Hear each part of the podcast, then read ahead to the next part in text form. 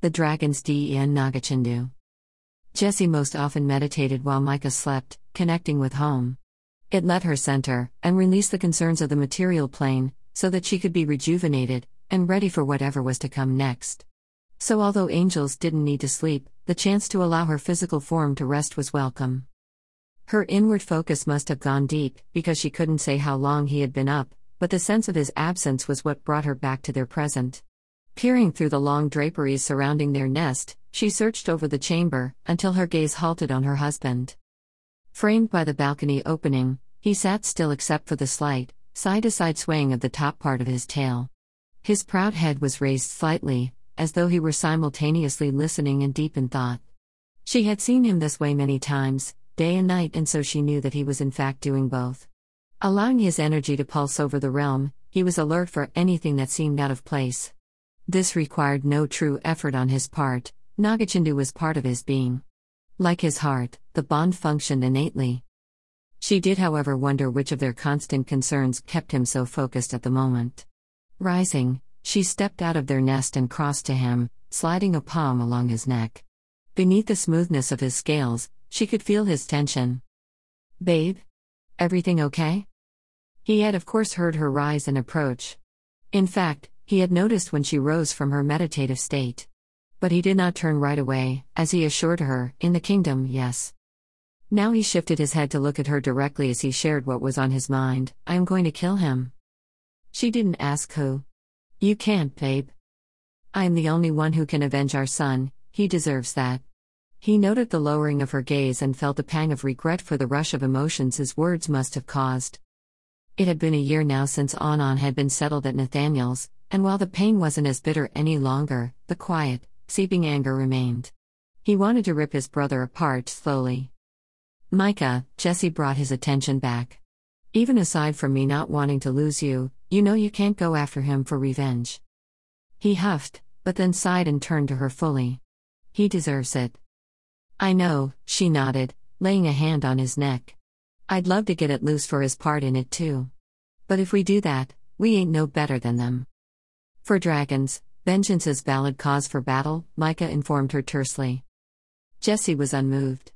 But, a guardian H. Has their duty. He finished for her, his low, growling tone making clear he got it, yet was no happier for the admission.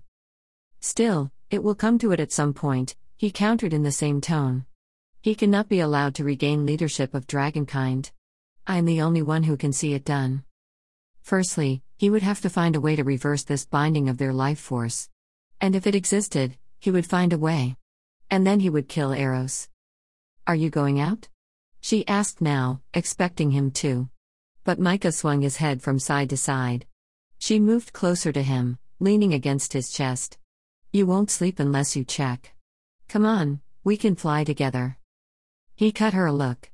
I would not mind watching your beautiful form gliding through the moonlight. Jesse giggled as she moved out onto the outcropping which served as their balcony, spreading her wings. Micah started forward, closing the space between them with a grin that gave him a look of preparing to attack. She waited only until he could spread his own wings, then she lifted into the air and was off, streaking across the sky. Micah caught her easily, coming up from beneath her. She watched him, again waiting until he was very close, she could have caressed his face, then she dashed away again. Micah's low laugh rumbled in his throat. He was enjoying seeing his wife smile, she had not done much of it since Anan's memory loss. Sure, she was and had remained fully attentive to he and their whelps, but for a while it had seemed that when their eldest lost some of his light, it had been dimmed for all of their family. You are beautiful, he told her quietly, coming around to hover in front of her. You're biased, she giggled. He bounced his brow. But honest. I love you, Micah, she reminded him, more serious suddenly. He nuzzled her neck, inviting her closer. And I, you, my heaven. Ready to head in? Yes, but let's go the full circle. She nodded, knowing he'd want to finish the flyover properly. Babe, look, she muttered as they rounded the last sector. Alerted by her tone, he turned his head to see where she pointed. It was the alpha female of the Were pack.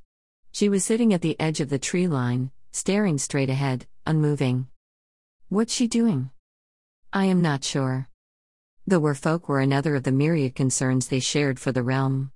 Micah had been extremely diligent in monitoring the pack's growth since discovering that the spores which had mutated the giants were affecting some Werfolk too, mostly the rogues, as they were known to sneak onto the islands for hunting opportunities. He was told it caused them to spiral into mindless bloodlust and gave them the ability to siphon small amounts of energy. There were about a hundred of them already, and he was convinced that it was only a matter of time until they attacked the barrier around the kingdom. Born of Dragons. Book 3. Get it here. Night. Writers Publishing. All rights reserved. Book 1 Hashtag Dragon's Den. Book 2 Hashtag Dragons of Nagachindu.